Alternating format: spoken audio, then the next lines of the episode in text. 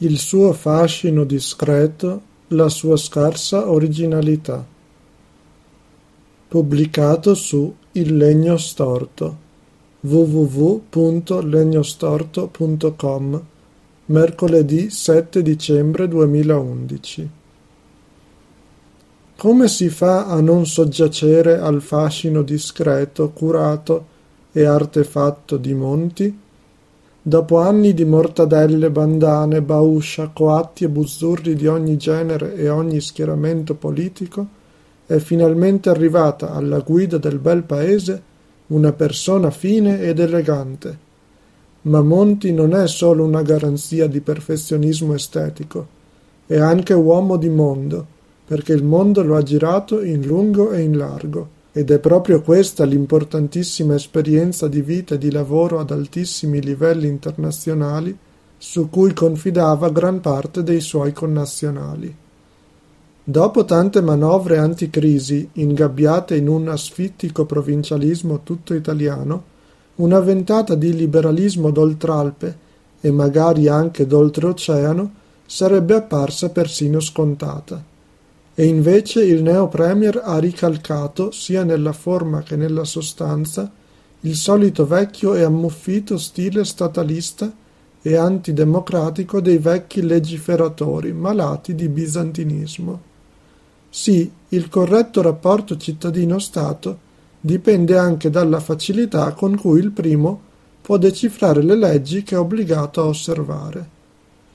Insomma, milioni di contribuenti dovranno pagare senza capire perché, per come e per dove. Vagheranno smarriti e storditi, di ufficio in ufficio, di consulente in consulente, cercando di capire le regole, le aliquote, le franchigie e le fasce iscritte nelle pagine e tra le pieghe di nuove stratificazioni di norme. E per la casa? Beh, lì Monti aveva detto che solo in Italia non si pagava l'ICI e che avrebbe messo fine a questa anomalia. Ma davvero conosce lui quali imposizioni gravano sulle case negli altri paesi occidentali?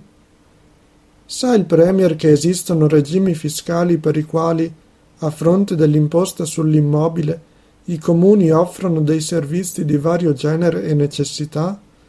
Servizi che possono consistere anche nell'erogazione dell'acqua o nella raccolta dei rifiuti. E sa il senatore Monti che in certi paesi europei costruire o acquistare la casa è semplice e conveniente perché lo Stato si accontenta di una tassa del 3% del valore d'acquisto e non impone intermediari pubblici, limitando anche l'invadenza di quelli privati? È davvero una crudeltà da regime sovietico quella di accanirsi sul proprietario di una casa già salassato da sanguisughe nel ruolo di notai, inutili certificatori ACE, agenti immobiliari, amministratori condominiali, impiegati del registro, funzionari tecnici. Il tutto, naturalmente, farcito da costose risme di carte bollate.